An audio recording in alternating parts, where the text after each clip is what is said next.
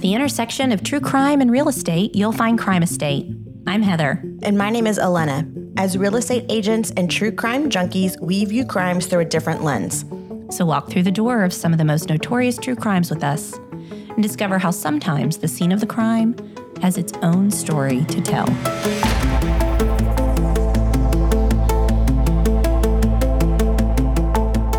Hey, we're back. Another Crime Estate podcast. I know. You know, this is becoming the highlight of my week. Thank really you, is. ladies, so much. I hope our listeners out there are enjoying this as much as we're enjoying putting it together for everybody. I hope so too. I hope so too. What's going on? What's in the headlines, Melanie? Our producer, Melanie. You didn't warn me you were going to ask Oh. me that. No, I, I, I would have done a much better job of looking things up and having something uh, good to say. But no, I'm just uh, been uh, in the work slash parent volunteering Oh, mode yeah. right now. Your Yeah. son's in a big musical. Uh, yeah, so uh, Frozen, you can tell he's real excited about Disney. Don't 14 year old boys love Frozen? Oh, oh, they love it. Although I will say he's actually really having a great time. And um, it, I, I saw parts of it last night when I was volunteering, and it was very well done. They're, they're doing a very good job.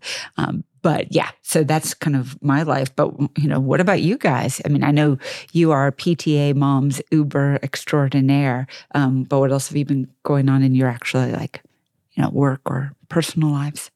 Work's been really busy. I mean, spring in real estate is always a little bit crazy. And, uh, you know, despite the news out there that interest rates are keeping people from buying homes, I don't think that's what we're seeing. no. Mm-mm. And there aren't enough homes to buy. So you got to jump on it and go show it quickly and get that offer written in about 20 minutes and And move sell your fast. Sell your house. Yeah. Do it now. Now. Yeah. I mean, we really do need people to sell their houses. It's a great time, especially if you have a pool. Like everything I've shown lately has had a pool, and every buyer that walks in, it's like, oh man, that pool's going to be nice in about two or Yeah. three weeks. I'm like, yep, you have time to buy it before before the summer heats up. I was just going to say because I, I'm on one of your um, distribution, or either it was one of your emails, or maybe it was something you put on Facebook. But oh yeah, Facebook about like buy, uh, sell your house with a pool right now, and I was just like, oh, pool would be really nice right now. Mhm. I mean, to our listeners, it isn't warm enough yet to go swimming, but it's beautiful and sunny.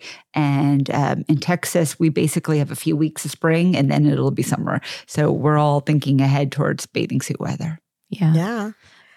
So, um, you want to dive in? Yeah, let's okay. do it. We're in New Orleans today. Oh, I love New Orleans. I had a, a like a list of places in New Orleans or stories in New Orleans that were interesting to me. And then after your podcast last week, say the name again. What's the name? oh, the Dupont de Lyon. yes, that one. I was inspired to do the New Orleans episode. So um, I've always loved New Orleans. We I like the history and the city, the the people, the traditions, the food.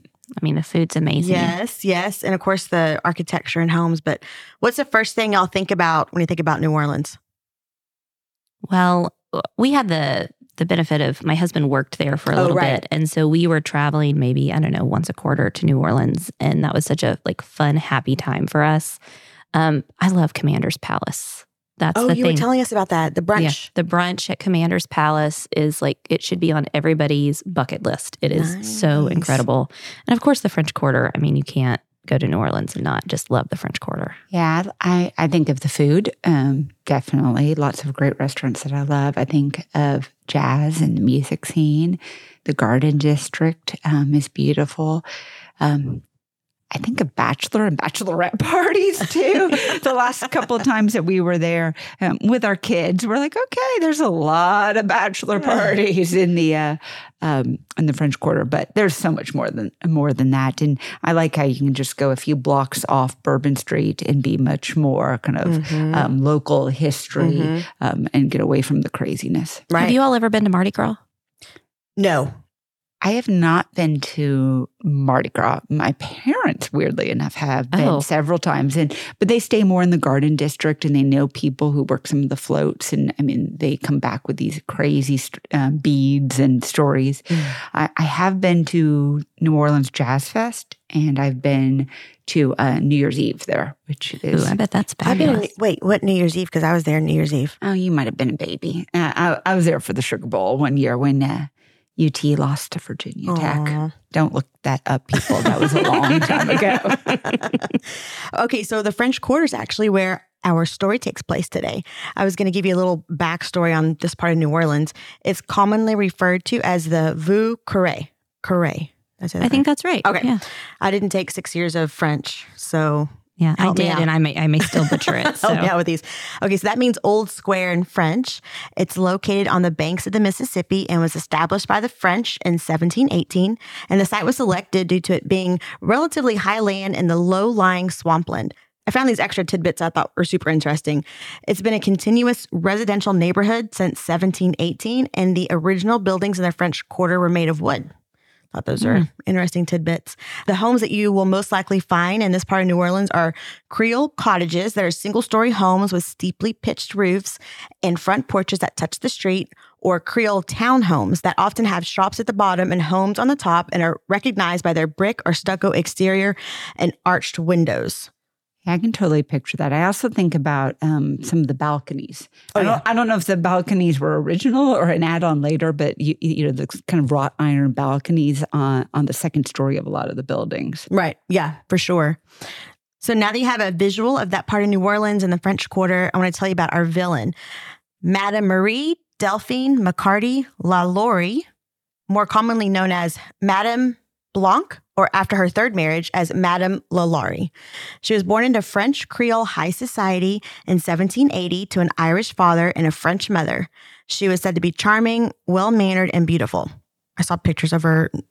She was she was not all that, but Well, she was said to be beautiful for that time I mean, I would say 1780. Maybe our, Right. our perspective has Changed changed, just a little, bit. Yeah. she was married three times and widowed twice. She was a mom to six children between her three husbands and just happened to become one of the nation's most notorious female serial killers. God bless her. Six children Ugh. and three husbands. I mean, I don't know her story yet, but Yeah, That's she a was a lot. serial killer. I, am not saying all women with six children should be serial killers. I'm just saying that's a lot. I like that's what Heather kind of stopped at. I know, You not know, the was, serial killer was, part. oh, you know, six children, three husbands. Like she totally went over the uh, serial killer. No. I mean, there's a reason I have one kid. so- Right. We're never bringing our children here again. That's right. Okay, so Delphine was born in New Orleans to a family that was prominent in the European Creole community. New Orleans at this time, at the time of her birth, was actually a Spanish territory. Louisiana became a Spanish colony in the 1760s after France was defeated in the Seven Years' War. Thank you, Melanie. She's putting all these historic facts in the story. I appreciate that. You're, you're doing the legwork. She was first married at age 13 to a high ranking Spanish royal officer, but he died within a few years. She was married a few years later at the age of 21 to a prominent local lawyer and banker. The family split their time between their plantation and a two story townhouse at 409 Royal Street in New Orleans. It was at this house on Royal Street that Delphine began to carve out a reputation as a society hostess, but eight years later, she was again widowed. In 1825, at the age of 38, she married for the third time. This time, she married a doctor, Leonard Louis Nicholas LaLaurie, who was 15 years her junior and newly arrived from France. Wow. Let, let, us Um, how would you have pronounced that name, Heather? On the spot. Um, Leonard, I think Louise. Oh, is it Louise? Louis? Okay, I was thinking Louis. oh, it could be Louis. Oh. L O U I S. Yeah, that's probably Louis. I don't know. Let's give it a little Texas twang, though. Let's call him Louis. Lewis. I like, I like Lewis. it. I always like the name Lewis. That's really interesting that she married a younger man. I mean, Yeah. especially what we're talking, what, 1825 or something? Right. Yeah. That's unusual now, I feel like 15 years difference, and the man is younger, but I, I guess So especially he then. would have been 23 and she was 38. Dang. Scandalous. And already a doctor. I don't know. He's Well, that's true. He, yeah, you're right. He was a doctor, and she actually met him when she engaged him to look at one of her daughters who apparently had a spinal deformity. oh, So he made a that's how they house call and Yeah, they fell in love. Then, yeah, Okay. stayed. Okay, so now 1140 Royal Street was located in the French Quarter and was and still is prime New Orleans real estate. Madame LaLaurie purchased the land in 1831 for $33,000. One year later, she had a large two story home with attached slave quarters built. At the time, the mansion was one of the tallest structures in the French Quarter, and the outside of the home, elegant and classy, definitely hid the dark secrets that were held within the home. Were you going to say something?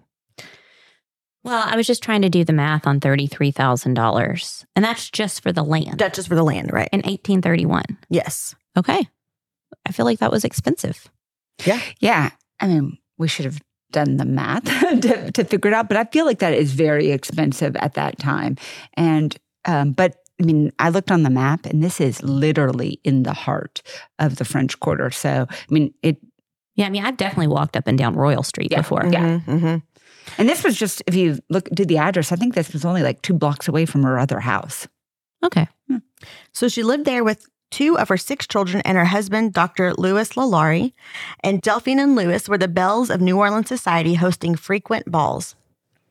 I do feel like this is sort of a trend we're seeing is these like high society ladies that end up being attached to a crime. Mm-hmm. Yeah. Okay. I, the similarities don't die here. Oh, Oh, okay. good. think that was good. I don't know this story. Please continue. Almost immediately after their marriage, rumors started to go around in New Orleans. A local business manager wrote to his employer in 1828 how the authorities had descended on the Lalauries' home and found ill treated slaves, quote, still all bloody. That same month, he reported how Dr. and Madame Lalaurie did not, quote, have a happy household. They often fight, often separate, and then return to each other. So concerned were the authorities that they sent a young Creole law student to remind the lady of the letter of the law regarding the treatment of her slaves. okay.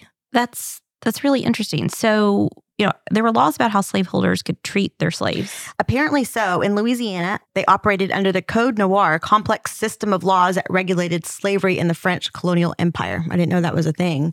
But the Code Noir stated that slaves would be instructed in the Catholic faith, given food and clothing allowances, and allowed to rest on Sundays, and the right to petition a public prosecutor if they were mistreated. While it outlawed the worst punishments owners could inflict upon their slaves, don't make a mistake, they're still enslaved people who were subject to harsh treatment at the hands of their owners. Okay, so keep all of those those things I just said in mind because we'll come back to that and, and kind of how this all unfolds. So, Madame Lalaurie's secret life really started to unravel when around 1833, Leah, who was an 8 or 12 depending on the source, year old slave, caught a tangle in Lalaurie's hair as she brushed it. Lalaurie is said to have become so enraged that she grabbed a whip. This terrified Leah, and she ran to the second floor through the attic onto the roof. There's some confusion as to whether Leah jumped, stumbled, or whether Lalaurie pushed her. What we know for sure is that Leah was on the roof one moment and dead the next. After an investigation, Lalaurie was required to forfeit the slaves when she was found guilty of illegal cruelty. Okay, illegal cruelty. Like Yeah. there's a thing as Eh. such a thing as legal cruelty. I We guess can- so. Okay. Yeah. So I guess with slaves, you can be cruel. You just can't be illegally cruel. I guess so. It's horrible. Yeah. So that sounds like it- that should be the end of the story. Like that, we could end the podcast there. Like she was, she was cruel. She, she was a cruel woman who, at the very least, owned and beat at least one of her slaves. She also beat her daughters when they tried to feed the slaves. I mean, we could end the podcast right there, but that's so not the end of the story. It gets, it gets a lot worse. She convinced family members to buy her slaves so she could buy them back, which is conniving and cruel. And she had them return them to her at night, so no one knew what she was doing. Okay, so she wasn't allowed. She had to sell them. She wasn't allowed to purchase them under this rule This- system they had. But she was like, "Hey, mom, will you buy this guy and just bring him back here in the dark of night, and then nobody'll know." Right. Oh my gosh! I know. Okay. I know. And like you said, Heather, earlier, many of the rich families that we have on this podcast, the Lalauries were protected by their position in society. Not only were her family amongst the founding elite of New Orleans, but their power in the community was maintained as Louisiana passed into U.S. ownership. Yeah, we do see that a lot. Yeah. You know where the vict or you know the families are just not treated as suspects or people look the other way because of the amount of Mhm. power they have. Right, right. So here we are, the morning of April 10th, 1884, and it seems as though one of the slaves decided that she could no longer endure the torture of life at 1140 Royal Street. La Laurie had her 70 year old cook chained to the stove by her ankles. The cook was made to make intricate meals for her and her guests. In an act of despair, the slave started a fire in hopes of taking her own life. I want to stop right there for a second and say I really hate referring to all of these people as slaves, but there's no documentation of their names anywhere. So I just wanted to I don't I don't like saying that, but It is, you know, couldn't find their names anywhere.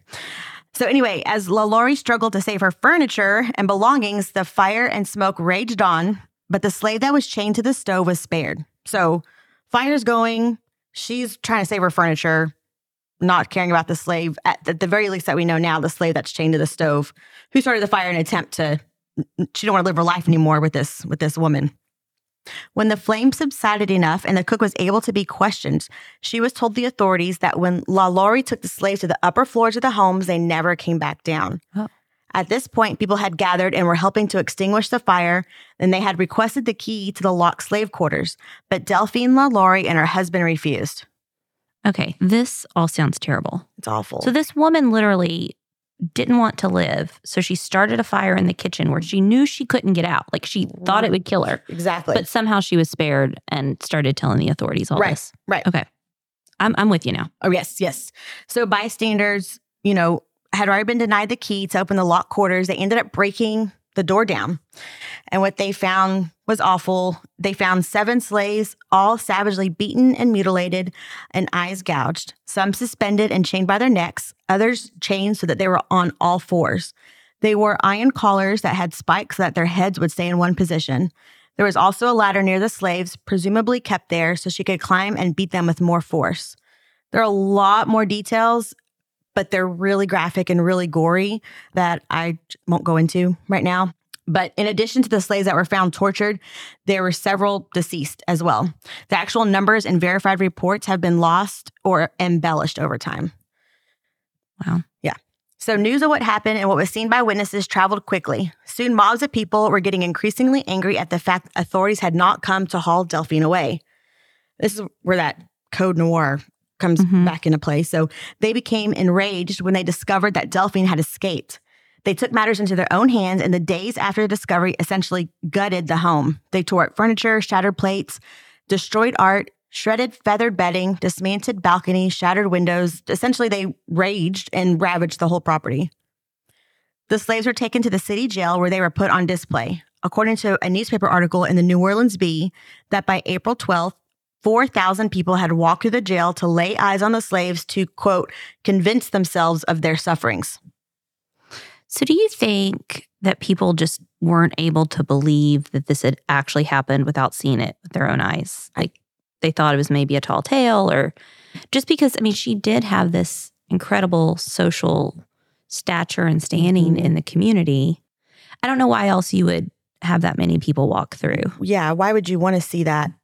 I, I guess it, it's unimaginable. Well, remember back then, there, you know, this is almost like a form of entertainment for Well, some people. true. You know, they didn't have TV, they didn't have other forms, um, you know, f- photography. Um, there wasn't there a lot of going on, and so I think you know just the reason why people would go to hangings. I mean, I think there's That's a, morbid curiosity. Mm-hmm, mm-hmm. That's a really good point. Delphine was able to escape, first traveling by river to Mobile, Alabama, then was able to make her way to Paris, France. Before making it to Paris, though, she and her husband stayed in Mandeville long enough to sign a power of attorney to her two adult sons who still lived in New Orleans. She made no attempts to emancipate her slaves, including her coachman who helped her escape. Back in New Orleans, her son began to deal with the house and the slaves. They sold the mansion for $14,000, less than half of the original price of the land. Then they sold 11 of the 30 slaves. Now that leaves 19 known missing slaves. Apparently, I didn't know this was apparently unusual to have unaccounted for slaves because they were kept as property. They kept meticulous records for them. So it's believed that those 19 were either killed before or during the fire or rendered so useless due to the toll of torture and abuse that they were unsellable. Oh. It is said that she lived in Paris under an assumed name until her death on December 7th, 1849. Her remains were exhumed and returned to New Orleans in 1851 and interred in the St. Louis Cemetery. Wow. That's a lot. Yeah, I mean, I guess, you know, because it was so long ago, you can sort of escape to the other side of the world and live quietly. Mm-hmm. I mean, she had a lot of money both from her inheritances and her husband's. And so I think I read that she was able to, you know, go on decently because of that. And remember, her husband or this latest young man was from France. So I think Oh, he also right. had family um, still in France. Mm-hmm. But yeah, uh, but it's it kind of just shows. uh, I mean, it was so severe that it has gone on in history that we Mhm. know about it today, and it's still being talked about. And I looked, and there were like articles, lots of articles at that time written about her and written about what happened. And I mean, you're right, embellished is probably true. You know, some of this has probably gotten bigger and bigger, and the story mhm. retelling over the years. But there had to be an, like a nugget of truth in the. Uh, that it's been repeated on and on. Right. I think from a real estate perspective, it's really interesting that even in what the 1800s, a place where a crime occurred, the value immediately went down by that significant amount. Mhm. Yeah, you're absolutely right. And I, I don't remember if I saw how much time had lapsed between him selling it. I read later on. So when the mob ransacked the house, it remained like in a ruined state for like Mhm. four years. Um, what? Like, yeah. I mean, maybe it was just so notorious. I'm not sure, but I mean, this is like it, for you know the listeners who've been to New Orleans. This is right in the heart of the French Mhm. Quarter. Uh, the cathedral um, is only a few blocks away. I mean, nowadays I think um, you know uh, you can get jazz right around the corner. Mhm. Sh- uh, what is it? Um, oh gosh, du Monde. Why- Cafe Cafe. du Monde. Ca- oh my gosh, why couldn't I think of that? I've been there a million times. Cafe du Monde is a couple blocks away, but yeah, So it's important to note that the story of the Lalauries is not unique. It has lived on in its infamy and become notorious, but slave treatment, even under Code Noir, was horrific. The story of the location doesn't quite end there. The mansion was burned by the mob in 1834 and remained in a ruined state for at least another four years. It was then rebuilt by Pierre Trastour after 1838 in the Empire style and assumed the appearance it has today. At three stories high, it was described in 1928 as, quote, the highest building for squares around. Since the discovery and the mob, it has changed hands and purposes. It's been an all girls school, a homeless shelter, a music conservatory, and partitioned into apartments. Notably, it was once owned by Nicolas Cage, who bought the home in 2006 for $3.4 million. Nicolas Cage said, quote, I bought it figuring it would be a good place to write the great American horror novel. And he sold Vanity Fair that in 2014. And he said, quote, I didn't get that far with the novel. He lost the home in 2009 due to foreclosure. And naturally or unnaturally, the, so- the home is said to be haunted. There have been reports of shrieks and ghostly moans, the smell of burning flesh, and the sounds of chains dragging on the floor. There have also been sightings of actual ghosts, including a man in chains and a woman with glaring eyes. More recently, LaLaurie was played by Kathy Bates in American Horror Story Coven. Oh, I haven't seen that. Have you? No, I really want to see those. They look very, very scary, though. see, I think you'd like them because you do ha- you you do like a little bit of the morbid, do, a little I bit of the horror. Yeah. I mean, they're they're very well acted. Okay. I need to see. Lady Gaga was in one, right? I think so. Yeah, I want to see Those. I think so. My my sister's roommate's boyfriend, I think, has been in a lot of them. Actor. Yeah. Neat. Like, yeah. Do y'all believe in ghosts? I don't think we've ever talked about this. So I want to say no, but my dad swears he grew up in a haunted house, and my dad is. Of course quite- he I does. know uh, Melanie's saying this because she's met my dad, who is quite the prankster, but his sisters, who are not quite the pranksters, like back him up on it Oh. and say for sure that you know weird things would happen. And the house was built on the ground where a family had. A family's home had burned down and they had all died. And then his family went, bought the land, and built a house on that land. And he said, you know, it's never malicious, but things like the garage door would open, or you would hear the piano playing downstairs and nobody would be downstairs, or you know, the radio volume would turn up. So I don't know. Things. I'm I'm gonna believe that there are things I don't understand or know about. Yeah. How's that? Yeah. You know, I, I think it's overblown. I think there's a lot more um, made of the supernatural from those perspectives, but I definitely sort of believe in the unknown and and there's other things out there. I don't know. Maybe I like to believe in the idea of ghosts. Yeah. What I- about what I- you? 100% believe in ghosts. Okay, okay. she didn't equivocate Yeah. at all. Yeah. No, You just saw her eyes. She was like, "Oh yeah, Oh, yes. oh yeah, yeah." Definitely. Yeah. Um, so it seems today the mansion has Texas ties. A Texas energy trader purchased the home and has made it clear that he does not want to allow tours or answer any questions about the residence. Before he moved into the home, he had the home remodeled and redesigned. He also had a priest from the Notre Dame Seminary bless the home. Wow. Yeah. That's impressive. It really is. Uh, That's well thought out. If you're going to do this, let's get everybody in there to make it all refresh and a priest to put the holy water on it. And I think that was smart. Have you ever had a client like have their home blessed, or Mm. what's the other thing they do with the Oh, the sage? the saging? I've Mhm. not, that I know of, had a client do that, but I have buried St. Joseph in the yard upside down I was just going to Just on the ask if you've if you've done and that. it works. And I know I, 100%. I did that years ago. A friend gave me a St. Joseph statue and it cracked me up because it was a glow in the dark St. Joseph statue. and so we buried it upside down in the front yard. I mean, it might have sold anyway. It- nowadays, I'm like, I wish it hadn't sold because it was over. well, it, it was over there um, off Lower Greenville. Um, it- Mhm. and yeah, it easily is like four times, you know, worth Yeah. what I sold it for. Well, don't blame St. Joseph for that. No, no, Okay. no, no. It sold really quickly, but now nowadays I wish I hadn't sold it. So he's not burying St. Joseph. I think he's very happy there. And he, while he doesn't allow for inside tours, every evening the sidewalks outside are crowded with tour groups parading past the home and other haunted sites within the French Quarter. Ooh, it's like one of those ghost tours. oh, absolutely. You know, New Orleans has so many uh, ghost tours. I think last time I was in New Orleans, we were um, at sunset and we were walking around the different, uh, you know, with my kids in the French Quarter, uh, kind of avoiding the drunks. And but and but we did stop by a few of the uh, ghost tours and kind of did that lean in where you listen a little bit to hear kind of what they're Yeah. talking about. But yeah, I, I absolutely can picture you know these go- ghost tours going outside i'm sure it's probably a highlight of them and you know while they don't go into the house they stand outside of it and they probably tell the story Mhm. probably even more embellished than we are I want to go. I'm sorry. No, no, I was just gonna say, I think that would bother me. I mean, assuming you're okay living in this house, I would be annoyed that there were people outside every day. I mean, This- if you're in the French Quarter in New Yeah. Orleans. I mean, You're gonna have people anyway. Right. That's true. yeah, I, I want to go on a ghost tour, but I'm afraid of attachments too. I don't want anything to come home with me. Oh, You- you're, you're real doubling. into this. We're gonna have to like explore this a I, know. I also don't like buying things secondhand because I'm afraid there's something attached to it.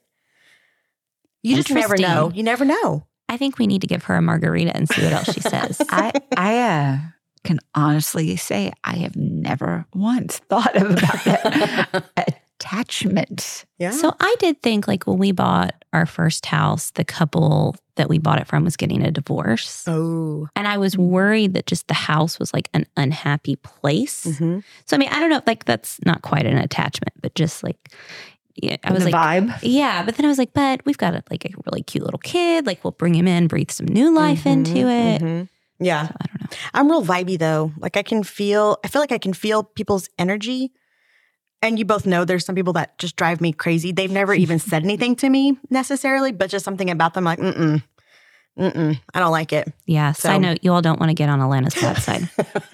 she really isn't as judgmental as she appears I'm really not. I'm really not. I'm just vibey. I just can't help it. Just pick up stuff. I. Okay. Well, so Melanie and I will go on the ghost tour and you can stay back and have a just tell me cocktail for everything. us. Yeah, That's right. Yeah. I uh, I remember um, I went to, did my bachelorette party in New Orleans, and I do remember doing tarot cards with my friends Mm. right there, kind of over by Cafe du Monde in the uh, cathedral. And that's sort of what I'm picturing right there. But yeah, I think you don't buy in the French Quarter without expecting it to be people outside. But I mean, this is a big mansion. I mean, I bet I'm only assuming that the actual real living areas are kind of far removed from the front door, and there's probably a big gate in front of it. Yeah, maybe. Yeah. Um, there's pictures of the remodeled house, and it's really beautiful. She's, she put out like a lot of white eh, lights and white paint and pictures of angels everywhere. Like she really tried really hard to. She? The designer. Oh, sorry. okay. Yeah, sorry. The designer. There's a big article on her um, online in one of the publications from New Orleans, and Can we link to it? yes, Perfect. Yeah. All of a sudden I was thinking, wow, I'm so sexist. I just assumed a Texas energy trader was a man because you said she, and you're like, oh, the designer. I was like, is a okay. man. Yeah. well, Yeah, I also read that as much as he doesn't want tours, occasionally he'll rent out the house to people like The Conjuring. I guess that's another horror show Uh-huh. that they were having some of the people do either some filming or something inside of it. So Okay. Would Yeah. okay, so not to step on your toes, No, but it. would you live there? No.